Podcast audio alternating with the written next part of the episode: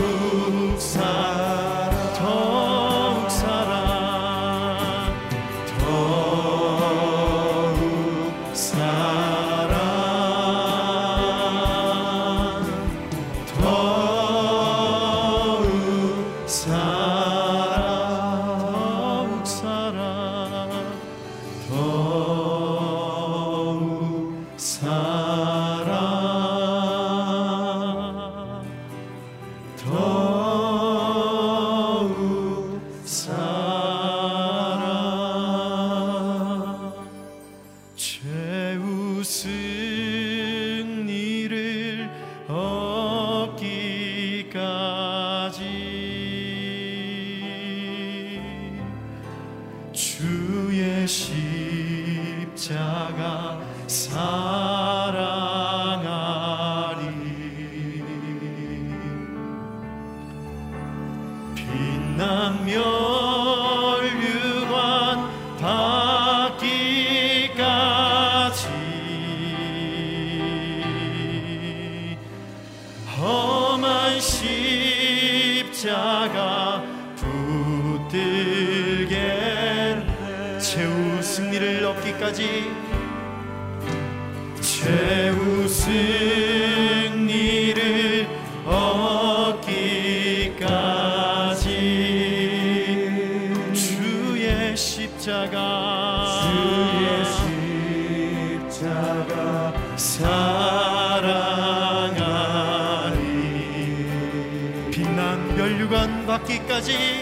빛난 멸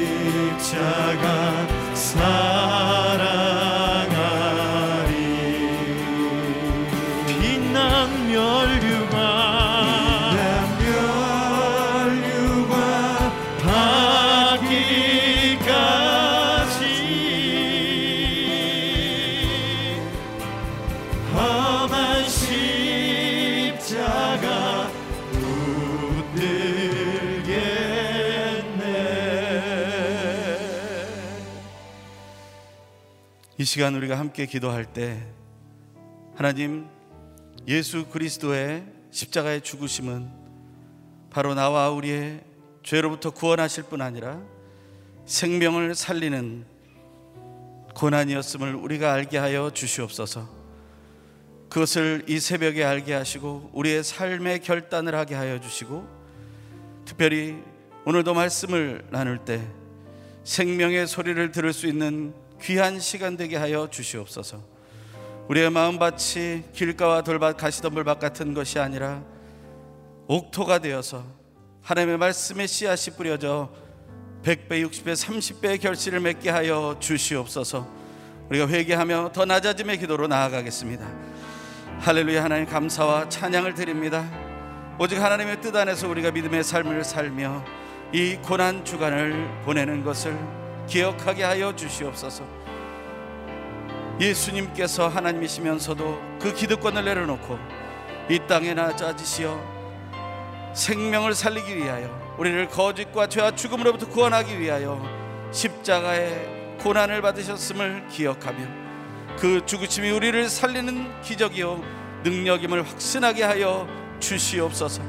우리가 주 안에서 말씀을 들을 때마다 우리의 중심이 더욱더 회개하며 낮아지게 하시고 그 회개의 고백 속에 정결함을 회복시키시며 놀라운 하나님의 은혜와 능력으로 우리를 풍성케 하시어 우리의 마음밭이 길가 돌밭 가시물밭 같은 모습이 아니라 옥토의 모습으로 말씀의 씨앗 뿌려짐으로 우리 안에 100배, 60배, 30배의 결실이 맺혀지는 놀라운 은혜와 기적을 누리게 도와 주시옵소서. 우리를 사랑하신 하나님 아버지, 우리의 기도를 들어주시고 우리의 마음밭을 온전케 하심으로 오늘 말씀 전해주시는 김현철 목사님의 생명의 소리를 듣고 하나님의 그 생명을 받아 누리는 그리고 증거하며 전파하는 믿음의 삶을 누리게 하여 주시옵소서. 우리의 간절한 기도의 응답이 되신 생명의 주인 되신 예수 그리스도의 이름으로 간절히 기도합니다. 아멘. 우리가 서로 이렇게 어, 축복하면 좋겠습니다.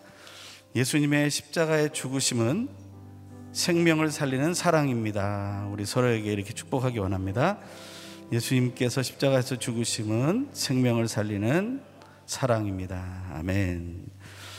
오늘 주신 하나님의 말씀 구약 성경 잠언 24장 11절과 12절의 말씀입니다. 한 목소리로 함께 봉독하도록 하겠습니다. 시작. 너는 사망으로 끌려가는 자를 건져주며 살육을 당하게 된 자를 구원하지 아니하려고 하지 말라. 내가 말하기를 나는 그것을 알지 못하였노라 할지라도 마음을 저울질 하시는 이가 어찌 통찰하지 못하시겠으며 내 영혼을 지키시는 이가 어찌 알지 못하겠느냐? 그가 각 사람의 행위대로 보응하시리라. 아멘. 이 시간 어, 생명의 소리라는 제목으로 프로라이프 고문으로 섬기시는 김현철 목사님께서 말씀 전해 주시겠습니다. 그 전에 생명을 위한 고난, 낙태라는 제목의 영상을 함께 보시겠습니다.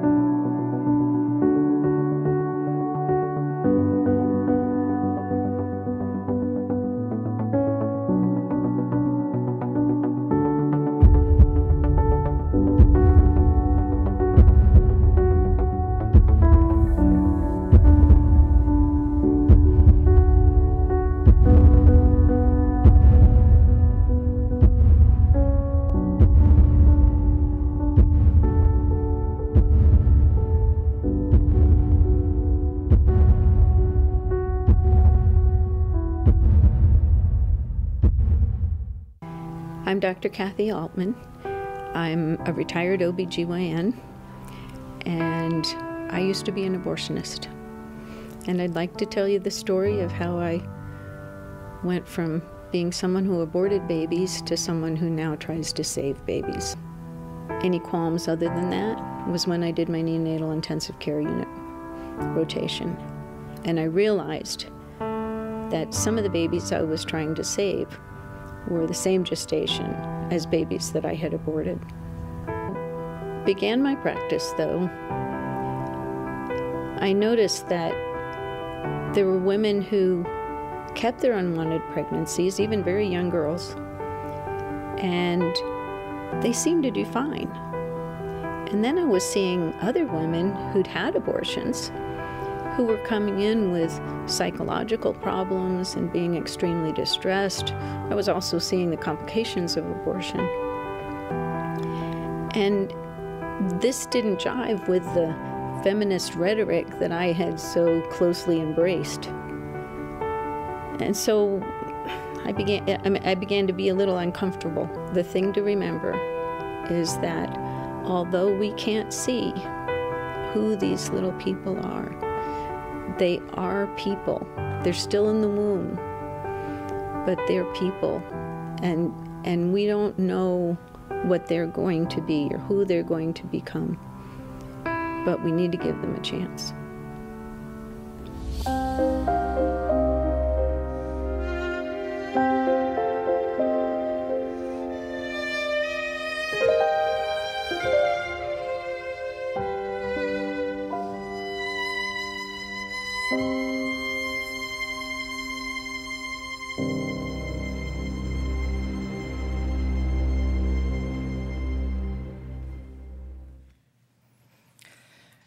여러분 만나서 반갑습니다.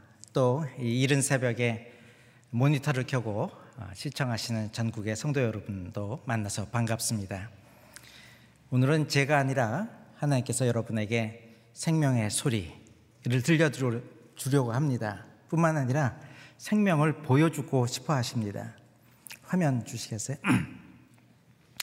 그런데 생명의 이야기를 하다 보면 생명의 건너편, 즉 우리가 생명을 거절하고 생명에 등졌던 이야기도 아프지만 아니할 수가 없습니다. 그러나 이 자리는 어, 비난과 정죄의 자리가 아닐 겁니다.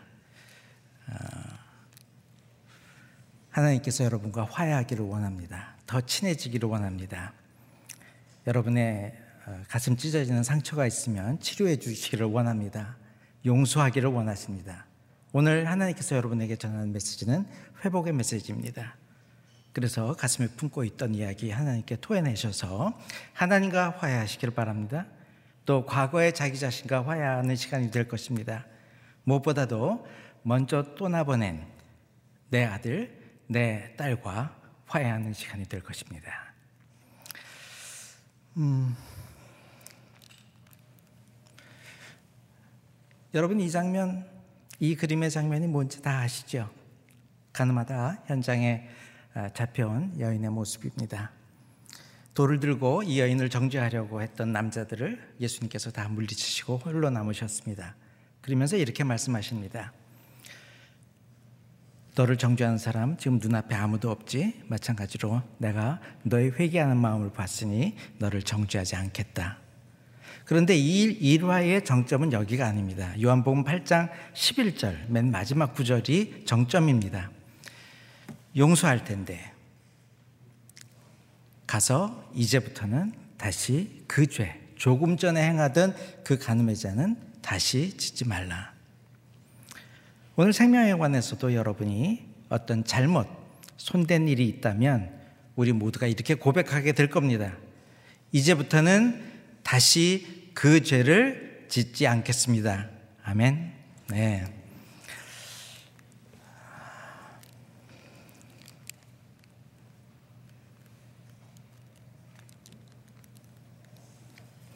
여러분 이 포스터 문구에 동의하세요? 간단한 한 문장인데 여기 핵심은 모든입니다. 모든. 정말 여러분 인종 구별하 차별 두지 않고 피부색에 관계없고 크기가 크든 작든 장애가 있든 없든 모든 사람이 살 권리가 있고 그 생명은 소중하다고 인정하세요.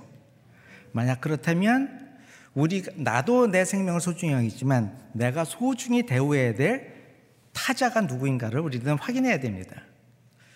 그러면 이 질문이 생기는 거죠. 언제부터 인간인가? 인간 생명은 언제부터 시작하는가? 도대체 나라는 존재는 언제 시작되었지? 지금 뭐 몇 살이고 몇 년을 살아왔지만 시작은 언제였지? 그러면 이 질문에 대한 답은 어디서 누구에게 구해야 할까요? 예를 하나 들게요. 글씨로 보시면 이 질문의 답은 어디서 구해야 됩니까? 이건 반성회에서 결정할 수 있는 게 아닙니다. 지구과학자나 천문학자가 전문적으로 연구한 내용을 답을 주면 우리는 그걸 수용하면 됩니다. 안타깝게 10년 전에 일본에서 큰 사고가 났는데 요즘 뉴스가 없으니까 뭐 방사선 피해가 방사능 피해가 별로 없는 것 같다 이렇게 그냥 세월을 보내고 있잖아요. 과연 그럴까요? 그 후유증이 얼마나 큰지, 나에게는 어떤 영향을 미치는지 이 질문은 누구에게서 답을 구해야 할까요? 원자핵공학 전공하신 분들, 원자핵공학 중에서도 방사선 차폐 전공하신 분들, 도대체 어떻게 되는 거야? 제가 무슨 말씀드리는지 아시겠죠? 바로 이, 이 질문에 대한 답은 어디서 구해야 합니까? 법조인이 결정할 수 있는 문제 아닙니다. 목사님들이 회의에서 결정할 문제가 아닙니다. 누구에게 답을 구해요? 생명을 전문적으로 연구하는 생명과학자. 쉽게 얘기하면 의사들한테 답을 구하면 되는 겁니다. 예, 목사님들이 주로 어, 보시는 잡지에서 요청이 있어서 한 2년에 걸쳐서 생명윤리를 주제로 해서 매달 제가 기고를 했습니다. 근데 그 첫 번째 글 제목이 이겁니다. 인간 생명의 정의. 그리고 꽤 긴 페이지에 이제 글이 실렸습니다. 근데 여러분 보시면 알겠지만 성경 구절 하나도 안 나옵니다.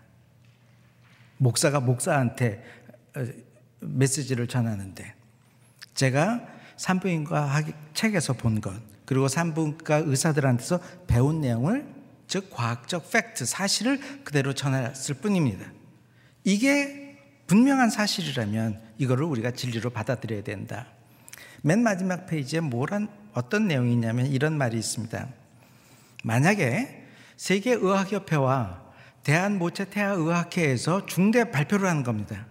여러분, 우리가 그동안 잘못 알고 있었습니다.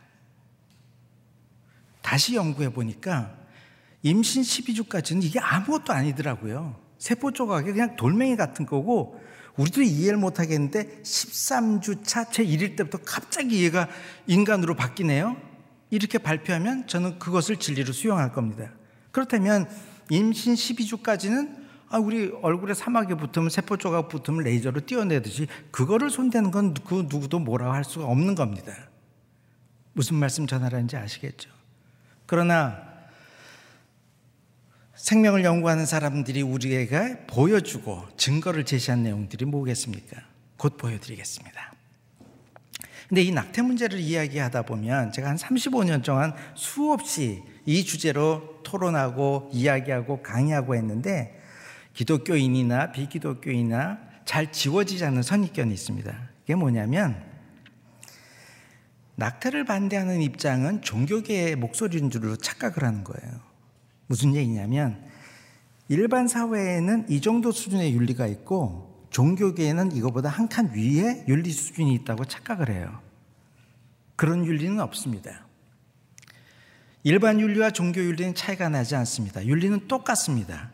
윤리는 보편성이 있을 때만 의미와 가치가 있기 때문이거든요. 나 되면 너도 되는 거고 네가 안 되면 나도 안 되는 거지 누군 되고 누군 안 되는 그런 이중잣대가 통하지 않습니다. 윤리에는. 그러면 도대체 차이점이 뭐냐? 윤리는 똑같은데 그 윤리를 지키려는 동기가 있느냐 없느냐 그 동기가 강하냐 약하냐 그 차이가 있을 뿐입니다. 어, 예를 하나 들죠. 이제 여기 마치고 어, 예, 교회당을 벗어나면 요 앞에 횡단보도 있잖아요. 근데 빨간불이 켜져 있을 때 여러분 건너니까 안 건넙니까? 차량도 없어요. 아직 이른 시각이라서. 그 다음에 별로 사람도 없어요. 우리 오늘의 교회 교인들은 안 건너잖아요. 아, 몇 명은 그냥 건너는 걸로 알고 있습니다.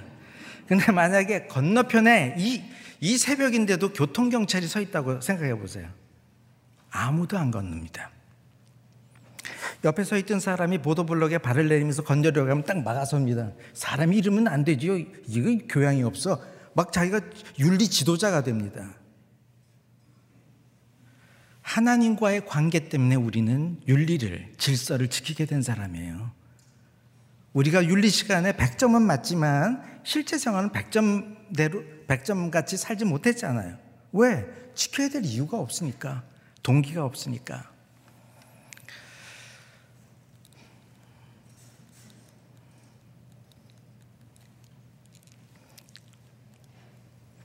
이제 의사한테 물어보자고요. 현미경까지 들이대면서 자세히 연구한 이분들의 이야기를 듣겠습니다. 좀 더 미시의학, 태학, 유전학, 분자 생물학자들의 결론은 이겁니다. 23개의 염색체를 가진 남자와 23개의 염색체를 가진 남자가 정자와 난자가 만나는 순간 46개 인간 염색체를 가진 고유한 엄마와 독립된 존재가 발생한다. 끝. 네. 이걸 우리는 받아들이면 돼요. 여기서부터 우리는 소중히 여겨야 됩니다.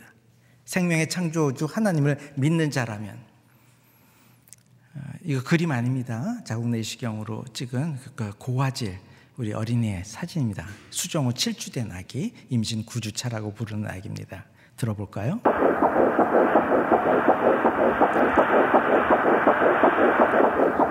심장 소리입니다. 우리 어른보다 140회에서 160회 정도로 한 두 배 정도 빠르죠. 예. 여기서 한 2주 정도 더 자라면 이런 모습입니다. 보여드릴게요.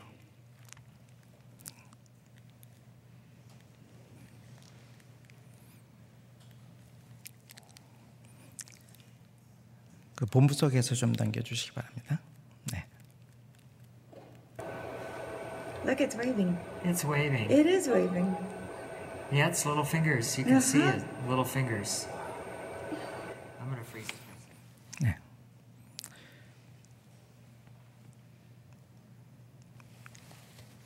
일주일 정도 더 자랐습니다. 임신 12주 때 낙입니다. 이것은 우리 모두 어렸을 때 똑같은 모습입니다. 기억해야죠. 우리가 이랬던 존재라는 것, 지극히 작은 자 출신이라는 것을. 과학이 발달하지 않았던 도리어 고대 사회에서는 양심의 소리를 듣는 귀가 열렸어요. 과학이 발달하면 발달할수록 우리는 점점 귀가 먹고 있습니다. 양심의 소리를 들었고 본능적으로 언제 생명이 시작돼서 어떻게 어머니 뱃속에서 자라고 있는지를 다 알고 있었어요. 그래서 시편 기자가 이렇게 고백하잖아요. 나라는 존재를 하나님께서 모태에서 만드셨다. 그 하나님의 지으심이 참으로 신묘막측하다. 어, 현대 유전학의 아버지라고 부르는 어, 르진 박사가 지금 돌아가셨는데 이렇게 말했습니다. 수정이 되는 순간부터 새로운 인간의 존재가 시작된다는 사실을 받아들일까 받아들이지 는 개인의 취향이나 견해로 결정한 일이 아니다. 한 번 인간이 수정의 순간 형성돼서 노년에 이르기까지 인간, 인간이라는 그 본질이 유지된다는 사실은 형이사각적인 개념도 아니다. 눈으로 볼 수 있고 손으로 확인할 수 있는 명백하고 과학적인 임상의 증거로 확인된 사실이다. 이렇게 얘기했습니다. 이걸 우린 받아들여야죠. 예.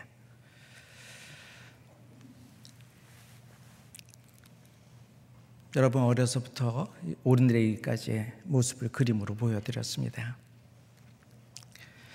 진리와 견해를 구분할 줄 알아야 합니다. 오늘 이제 해가 뜨고 보니까 구름이 좀 많이 끼었어요. 근데 어떤 사람이 이 날씨를 보면서 어, 기분을 얘기합니다. 야 오늘 이제 햇빛도 얼, 안 쬐가지고 얼굴도 안 타고 진짜 날씨 어, 좋네. 근데 옆에 있던 사람은 아 우리가 날씨가 꿀꿀해. 아 날씨가 안 좋네. 이거는 백 사람은 백 사람마다 견해 차이가 있습니다. 그렇죠? 그러나 태양을 중심으로 지구가 도느냐, 지구를 중심으로 태양이 도느냐, 이것은 나는 이렇게 생각해. 아니, 너는 그렇게 생각해. 나는 이렇게 생각해. 이렇게 해서 결정될 문제가 아닙니다. 이것은 확고부동한 진리입니다. 다수결로 결정될 수가 없어요. 중세까지도 지구가 우주의 중심이었고 해와 달과 별이 지구를 중심으로 돈다고 생각했습니다. 천동설. 그런데 갈릴레오가 갈릴레오가 어, 코페르니쿠스의 가르침을 받아서 잘 연구하고 관찰해 보니까 이게 아니거든요. 지구가 공존하고 있거든요. 그래서 이 사실을 말하니까 어떻게 됐습니까? 이분은 전문가 집단의 일인인데 비전문가 집단에 의해서 재판을 받았습니다. 어디서 감히 천동설을 지동설을 얘기하냐? 천동설이 맞지. 그래서 비전문가들인 사제에 의해서 재판받아서 감옥에 들어갔습니다. 재판 결과는 천동설이었어요. 그러나 태양은 지구를 중심으로 돌아본 적이 단 1회도 없습니다. 그 재판 결과, 즉 인간의 견해와 진리는 별개로 움직입니다. 여러분, 또 시청하시는 여러분, 세상 사람과 차이점이 뭐예요? 우리는 창조주 하나님을 믿기에 견해를 따르지 않고 진리를 따르는 사람이 되었습니다. 다시 한번 말씀드릴게요. 강조해서 얼마 전까지 예수 믿기 전까지 우리는 견해를 따라 심지어 내 맘대로 살았던 죄인이었습니다. 근데 이제 예수님 믿고 나서 내 인생에 주님이 이끄시는 대로 진리 따라 가고 있습니다. 맞죠? 이 진리를 외쳐야 하지 않겠습니까? 이재훈 목사님, 감사합니다. 이재훈 목사님처럼 이 설교 단상에서 생명을 선포해야죠. 생명의 진리를 가르쳐야죠. 또 따르는 많은 교인들을 생명의 길로 안내해야죠. 이 자리는 개인의 사상과 철학을 연설하는 그런 강단이 아닙니다. 오직 하나님의 진리만이 대언자를 통해서 선포되어야 되는 자리입니다. 오늘의 교회 강단이 그렇게 영원히 유지될 것을 축원합니다. 그러나 세상은 어떻습니까? 2년 전 바로 이맘때입니다. 여론이 자연 법칙을 이기고 정치가 생명과학을 이기는 모습을 우리는 목격했습니다. 헌법재판소에서 9명의 판사들의 견해를 모아서 사실은 이들의 견해는 여론을 반영한 겁니다. 이렇게 결정했습니다. 그동안 낙태를 좀 많이 규제한 편이었는데 이제는 넉넉 잡아서 한 20주까지는 임신 20주까지는 좀 제한 없이 낙태하도록 하자. 그렇게 좀 낙태 관련법을 바꿨으면 좋겠다라는 결정을 했습니다. 이 결정 이후에 정부에서 어, 내놓은 안은 이거였습니다. 임신 14주까지는 아무런 조건 없이 누구의 간섭도 받지 않고 여성 독립적으로 낙태 여부를 결정할 수 있게 하자. 그리고 기타 사유 몇 가지 더 사유를 붙여서 20주까지 낙태하도록 하자. 덧붙여 아, 아직 성인이 아닌 중고등학생들이 임신했을 때는 부모에게 알리기 원치 않는다, 선생님한테 알리기 원치 않는다 하면 비밀 낙태를 허용하자. 엄마 몰래 낙태해라, 아버지 몰래 낙태해라. 임신 16주까지. 임신 16주면 태동이 막 느껴질 그때 아닙니까? 자, 원인 제공, 우리 임신이 어떻게 됐습니까? 어떤 남자와 여자가 있었지 않습니까? 이들이 원인을 제공했잖아요. 근데 결과로 아기가 생겼어요. 소중한. 그런데 이 아기가 그들의 문제거리라고 생각해서 자기들의 원인을 책임지지 아니하고 왜 이 책임을 아이의 희생으로 대체하려고 하냐는 거죠. 이것은 법리상 맞지도 않는 이야기입니다. 결국 우리나라는 이렇게 됐습니다. 지금 사진에서 보는 이런 아기 아무렇게나 마음대로 낙태할 수 있게 됐습니다. 그래서 결국 태어나 있는 사람이 앞으로 태어날 사람을 차별 대우하는 세상이 됐습니다. 그런데 이런 법, 이런 환경을 누가 만들었습니까? 그동안 인권, 인권 주장하던 사람들이 그리고 차별 대우하지 말자 차별을 금지해야 된다고 주장했던 사람이 역설적으로 이런 세상을 만들어 놨다는 거죠. 이제 세상이 교회를 향해서 질문합니다. 자, 우리는 단합해서 낙태 마음 놓고 하기로 결정했는데 니들 아직도 낙태 안 할래? 낙태 반대하는 입장이야? 조롱조로 질문할 겁니다. 근데 이 질문의 본질은 뭔지 아세요? 우리의 정체를 묻는 질문입니다. 너희들은 도대체 누구?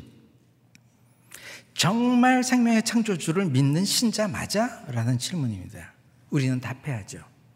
답해야죠. 여러분 뭐라고 답하실 겁니까? 우리 크리스찬이 이 세상에서 어떤 사회적 태도를 갖느냐를 함축적으로 묘사하는 문구가 하나 있습니다. 유명한 문구입니다. 크리스찬은 세상에 있으나 세상에 속하지 않은 사람. 예, 서로 가치관이 다른 수많은 사람들과 우리는 공존합니다. 신자, 불신자가 공존합니다. 그들과 살아보니까 마음이 안 맞아서 너무 힘들어. 그래서 우리 뭐 집, 땅 팔아가지고 강원도에 가서 우리끼리 재밌게 살다가 들려 올라가자. 이건 기독교 정신이 아닙니다. 예수님은 뭐라고 말씀하셨어요? 너희는 세상으로 가라고. 그래서 세상에서 삽니다. 오만 종류의 사람과 그러나 차이점이 뭐예요? 세상의 가치관 따라가지 아니하고 하나님의 통치 질서를 따른다. 즉 세상에는 소속되지 않았다. 우리가 살면서 오늘도 출근해서 회사 생활을 하면 알지만 가치관의 긴장과 충돌을 경험하게 됩니다. 교회는 세상을 바꾸지 못합니다. 이런 망상에서 벗어나야 됩니다. 교회는 세상을 바꾸지 못합니다. 세상을 바꾸려면 방법은 한 가지밖에 없습니다. 총과 칼, 폭력이 주어지지 않는 한 교회는 세상을 바꾸지 못합니다. 우리가 해야 될 일은 뭐냐? 세상의 교회를 바꾸지 못하도록 해야 되는 겁니다. 우리가 스스로 알아서 세상 따라가는 변질이 생길 것을 우리는 우려해야 됩니다. 아시겠습니까?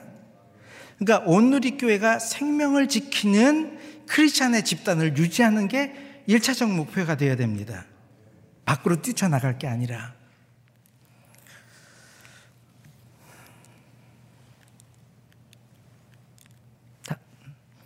이 교리 용어 아시죠? 성육신. 인간의 죄값을 대신해서 희생하기 위해서 죄 없는 성자 하나님께서 인간의 모습으로 그대로 오신 것을 성육신이라고 합니다. 근데 이 성육신의 본질적인 개념이 뭐냐면 동일시입니다. 신이 피조물 인간과 자신을 동일시하다입니다. 자, 이제 여러분이 크리스찬이기 때문에 예수 믿는 사람이기 때문에 질문 하나 하겠습니다. 예수님은 도대체 언제부터 인간이었을까요? 네. 예수님은 언제 성육신 했습니까? 예수님은 언제부터 인간이셨습니까? 생각해 보세요. 마리아 자궁 속 38에서 40주가 인간의 삶이 인간의 존재가 아니었다면 굳이 그 어둠 가운데 왜 머무셔서 시간을 보냈을까요? 이렇게 하지 말고 마리아와 요셉이 어디 숙소에서 자고 일어나 보니까 그 품에 한 살짜리 애가 덜러덩 떨어지는 게 이렇게 오셔도 되는 거 아니에요? 뱃속 기간이 인간의 존재가 아니라면 아니면 한 살짜리도 너무 작고 뭐 사람 같지 않아? 그럼 아예 30살 돼서 감남산에 나 왔어 그러고 슈퍼맨처럼 딱 나타나면 멋있지 않았을까요? 왜 그 현미경으로 봐야 되는 미물인 저 작은 배아로부터 시작했을까요? 아까 성육신이 뭐라 그랬습니까? 동일시. 바로 배아로부터 태아로, 영아로, 유아로, 청소년으로, 아동으로, 청소년으로, 성인으로 이 모든 과정이 인간의 존재 과정이기 때문에 예수님도 자신을 똑같이 동일시한 겁니다. 엘리사벳 두 임신부 엘리사벳과 마리아가 만나서 안부 인사를 나눕니다. 이 누가복음에 있는 이 기록에 두 명의 여인이 나타난 게 아니에요. 두 명의 여성과 두 명의 남자가 등장합니다. 성경이 분명히 얘기하죠. 태중의 요한과 태중의 예수. 이 장면에서 여러분 답을 얻었습니까? 네.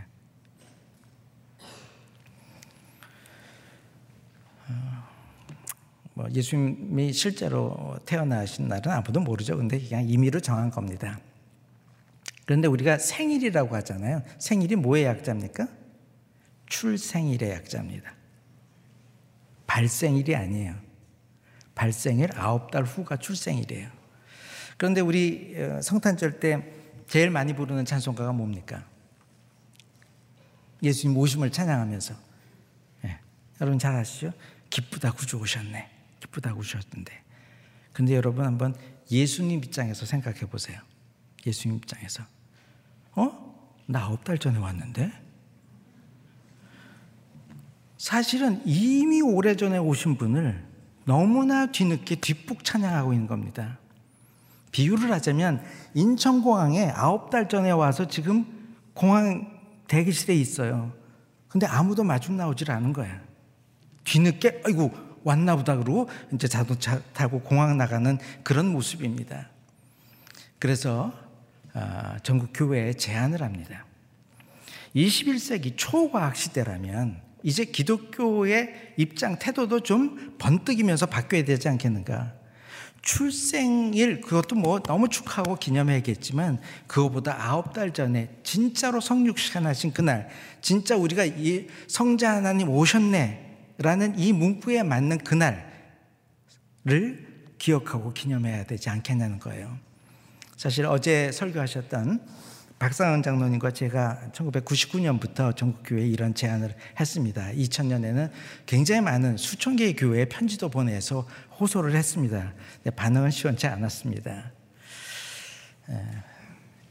그 제가 목회했던 어, 목산교회는 한 주 앞서서 지난 지지난 주 주에 성, 성육신 기념일로 주일을 지키고 그다음에 그 이후 일주일간을 생명주간으로 기념하면서 어, 예수님은 왜 이 땅에 오셨고 우리의 생명은 어떻게 시작된지를 또 한번 기억하는 시간을 가졌습니다. 제가 2005년에 국민일보에 그래서 기고문을 썼습니다.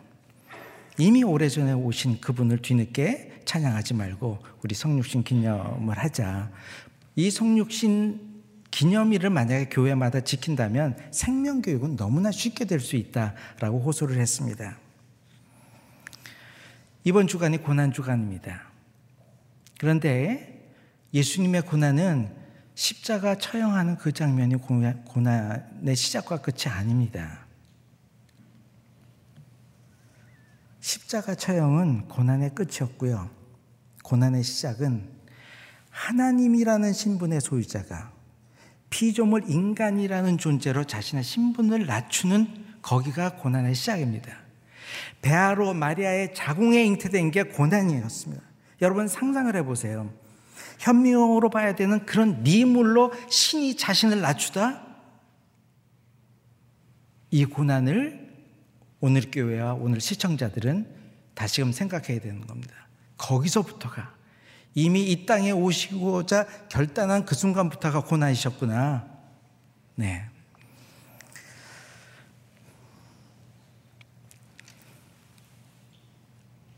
이제 오늘 기도 뭐 해야 될지 자꾸 생각이 드십니까? 하나님한테 아뢰할 말씀들이. 자, 예수님이 이렇게 오셨습니다. 잘 보세요. 이렇게 오셨습니다. 이 장면을 기억하시길 바랍니다. 그리고 바로 이맘때쯤 만약에 12월 25일이 생일이면 바로 지금 이때쯤 오늘쯤 잉태되셨거든요. 아주 좋은 시즌입니다. 이때 제대로 기쁘다 구주 오셨네를 찬양하자고요. 이 115장 기쁘다 구주 오셨네는 아주 절묘한 가사를 가지고 있습니다. 1절은 발생을 찬양할 수 있습니다. 마리아의 자궁에 잉태하셨나 기쁘다 구주 오셨네. 그다음 2절은요. 구주 탄생하셨네. 발생과 출생을 동시에 찬양하고 기뻐할 수 있는 그런 찬송가입니다. 미국 텍사스 북쪽에 그룸이라는 작은 마을이 있습니다. 그런데 이 마을은 서반구에서 가장 큰 십자가가 있다고 해서 유명해진 마을입니다. 천주교에서 만든 기도 동산인데요. 이제 전승 성경의 기록뿐만 아니라 전승까지 포함해서 예수님의 고난 14처가 있다고 하죠. 체포로부터 갈고 어, 골고다 처형당하는 때까지. 그래서 예수님이 이렇게 이렇게 고난 당하신 장면들을 14개의 동상으로 묘사를 했습니다. 근데 이 동상 원형의 동상들 있는 그 옆에 음, 추모비가 하나 서 있습니다. 이렇게 적혀 있어요. 낙태로 희생된 무고한 태아들을 사랑으로 기억하며 어, 생명의 존엄성을 기리기 위해서 이 추모비를 세웁니다. 근데 이 추모비 앞에 예수님이 무릎 꿇고 있는 동상이 하나 있습니다. 조금 더 가까이 가봤습니다. 근데 손에 뭐가 들려 있어요. 조금 더 가까이 가봤습니다. 그랬더니 바로 자기가 창조주로서 만든 소중한 생명이 낙태된 채 들려 있는 거예요. 이 예수님의 고뇌. 창조 질서를 어기면서 우리들이 소중한 태아들을 이렇게 해체하지 않았습니까? 네. 우리는 예수님의 그 슬픔을 오늘 씻어드리는 기도도 해드려야 될 거예요. 하나님께서 좋은 데 쓰라고 주신 우리의 뇌를 이런 기술을 개발하는 데 사용했거든요.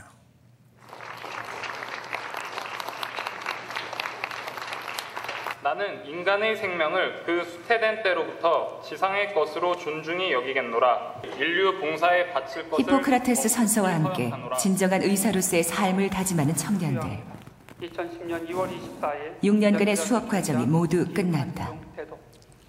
나는 인간의 생명을 그 수태된 때로부터 지상의 것으로 존중히 여기겠노라. 사실 이제는 히포크라테스 선서 졸업식 의대 졸업식 때 잘 안 합니다. 미국은 벌써 올해서 80년대부터 안 했고요. 그리고 심지어 이걸 했다고 해도 이 히포크라테스 선서를 지킬 수 없는 의료 환경이 돼 있었어요.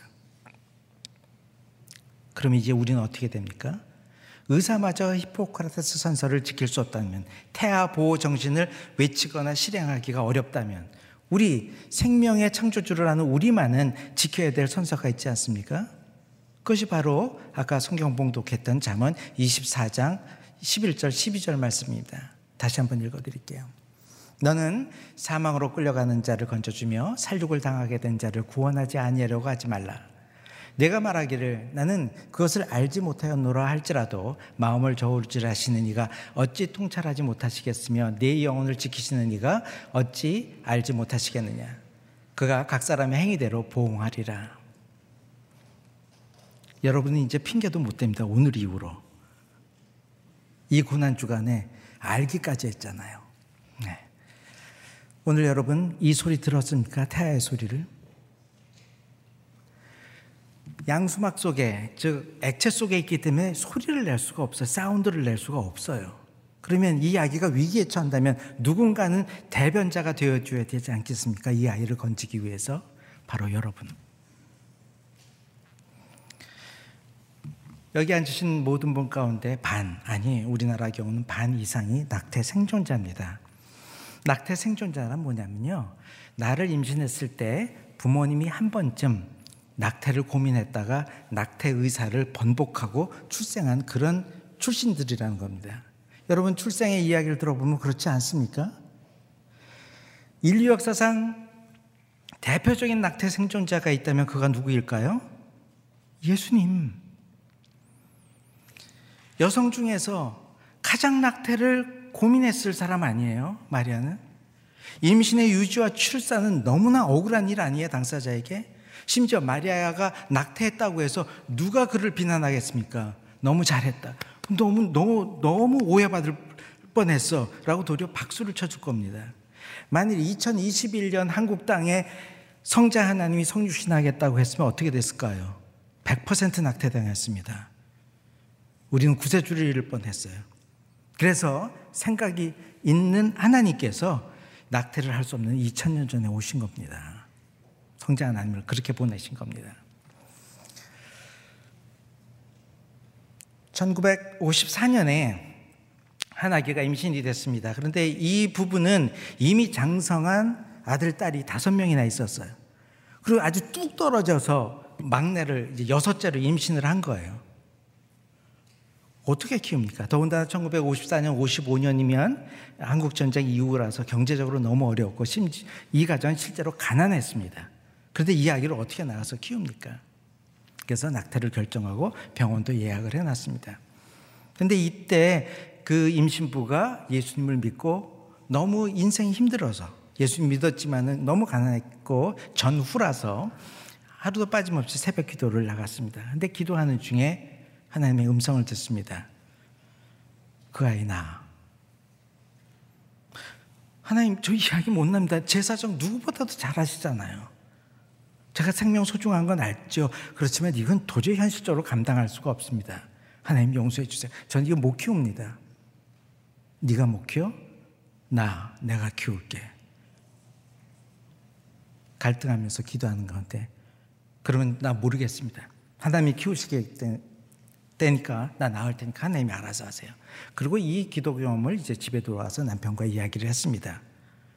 남편도 머뭇거리면서 갈등을 했지만 당신이 그렇게까지 교회당에서 가서 기도하는데 그렇게 하나님의 음성을 들었다면 그 괜히 거스리는 것보다 나아야 되지 않겠어? 그래서 낙타 의사를 번복해서 태어난 사람이 지금 여기 서서 이 설교를 하고 있는 중입니다.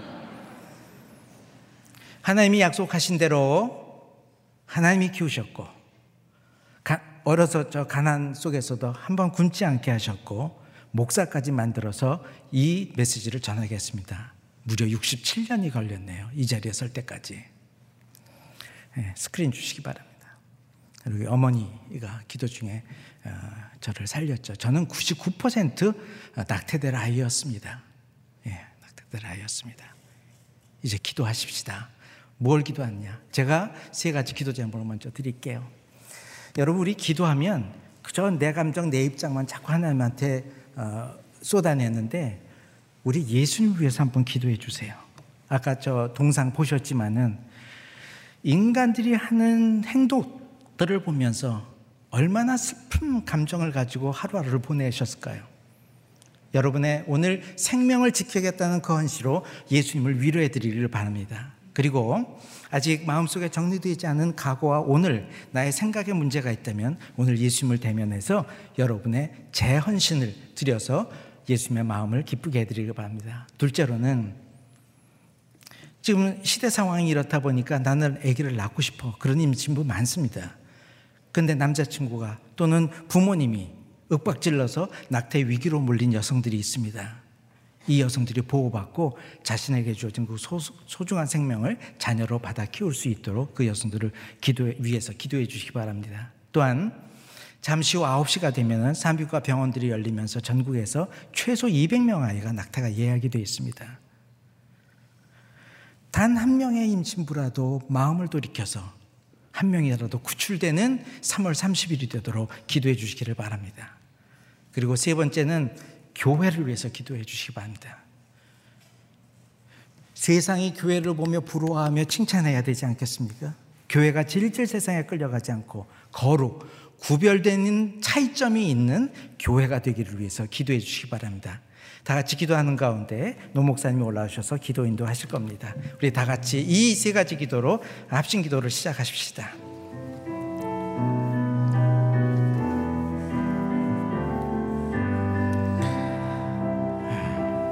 예수님 그동안 참 힘드셨죠. 그러나 오늘 기도하는 무리를 보면서 하나님께서 마음을 풀어주시기를 원합니다. 오늘 수백 명이라도 생각을 바꾸고 마음을 바꿔서 하나님의 뜻대로 살기를 결단했습니다. 하나님의 슬픔이 이만큼 가셔질 것을 기대합니다.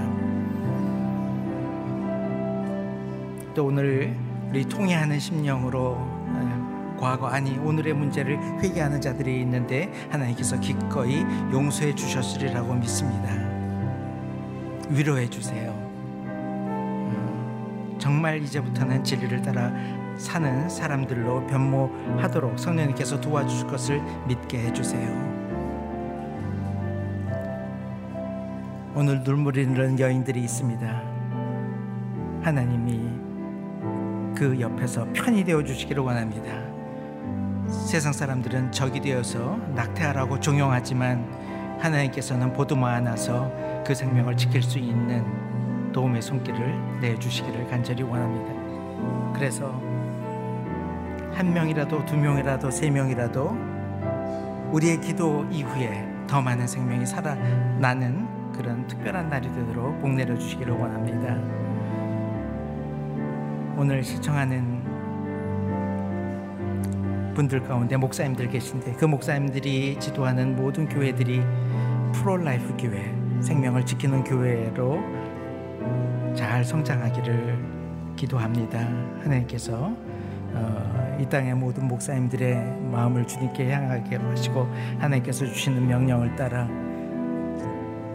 에덴 동산 중앙에 있는 생명나무만은 건들지 않도록 우리 회중들을 잘 안내하도록 도와주세요. 그들에게 주어진 선지자적인 사명을 잘 감당할 수 있게 되기를 간절히 원합니다. 오늘 이 자리를 주신 하나님께 영광을 돌리고 뽕 드리기 원합니다. 우리의 기도를 들어주세요. 예수님의 이름으로 기도드립니다. 아멘.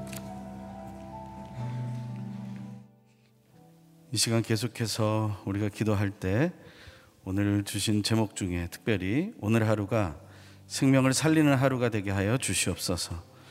진실로 예수 그리스도의 그 아픈 마음을 알아내는 그것을 같이 공유하는 그러한 시간이 되게 하여 주시옵소서. 이제 90일의 기적이 얼마 남지 않았습니다. 그 기적 속에 놀라운 하나님의 은혜와 생명의 체험을 감당하게 하여 주시옵소서. 우리 간절히 통회하고 자복하는 마음으로 또 간절히 소망하는 마음으로 하나님의 마음을 더 깊이 알아가는 마음으로 우리 조용히 주님 앞에 고백하며 나아가겠습니다. 할렐루야 하나님. 하나님 아버지의 그 아픈 마음을 알기 원합니다. 내 마음에 너무나 사로잡혀 있었습니다.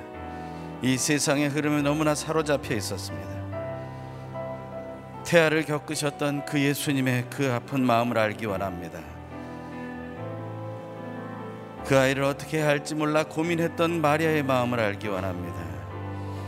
하지만 하나님께서 결단하게 하셨고 생명으로 잉태하게 하셨으며 이 땅에 오신 예수 그리스도께서 고난을 통해 십자가에 못 박혀 피 흘려 죽으심을 통하여 우리가 거짓과 죄악과 죽음으로부터 구원받게 되었음을 다시 한번 깨닫게 하여 주시옵소서. 멈춰져 있는 생명이 아니라 계속해서 흘러가고 넘쳐나는 생명으로 인도하여 주시옵소서. 하나님의 마음을 더 깊이 알아가는 오늘 하루 되게 하여 주시고 3월 30일 오늘 이 날이 생명을 살리는 날 생명을 살리기로 결정하는 날 되게 하여 주시옵소서. 90일의 기적이 얼마 남지 않았습니다. 지난 세일의 기도회로 이뤄 또 90일의 기적까지 이어지는 이 귀한 여정에 동행하신 하나님의 놀라운 사랑이 부활의 소망으로 부활의 능력으로 생명의 승리로 드러나게 하시는 것을 믿사오니 하나님 우리를 인도하여 주시고 지켜주시고 보호하여 주시옵소서.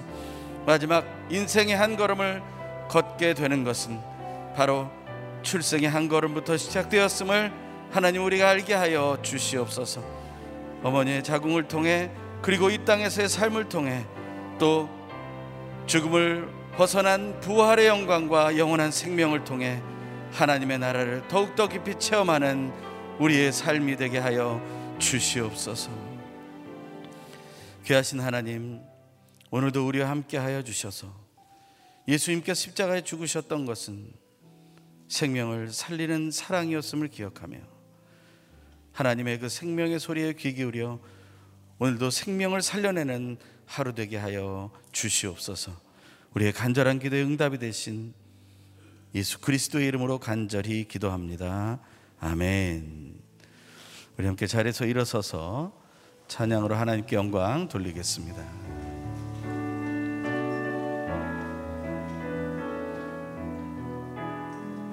우리 가슴에 손을 얹고 찬양합니다. 갈보리 산 위에 갈보리 산 위에 십자가 섰으니 주가 고 난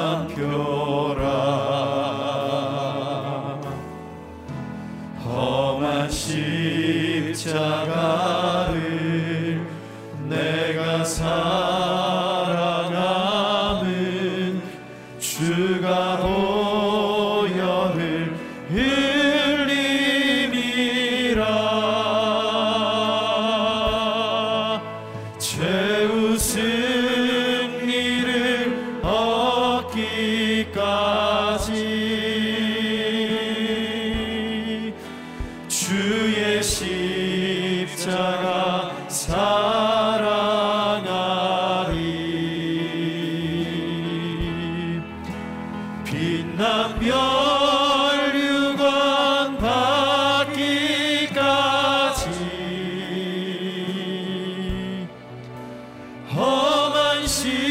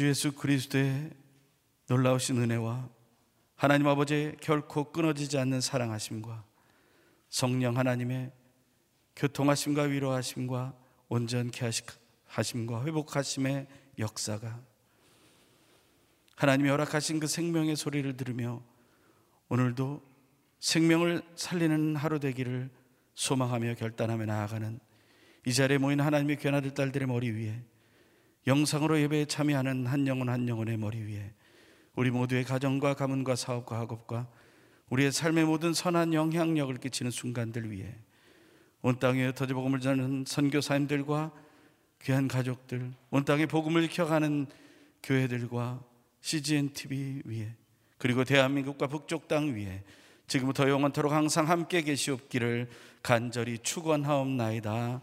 아멘.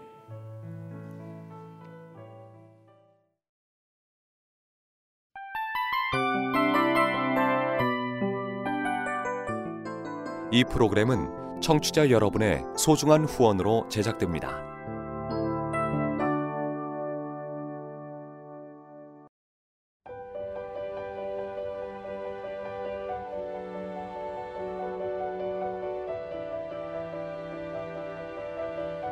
세상에는 수많은 교회들이 있지만 더 깊이 있는 말씀 강해를 찾기 위해 크기로만 교회를 선정하지 않습니다. 보다 좋은 영적 콘텐츠를 더 많이 나누기 위해 방송비를 받지 않습니다. 1년 365일 복음만 전하고 싶어서 우리는 광고를 하지 않습니다. 온누리의 복음을 땅끝까지 CGN TV와 함께 땅끝 성교사가 되주세요.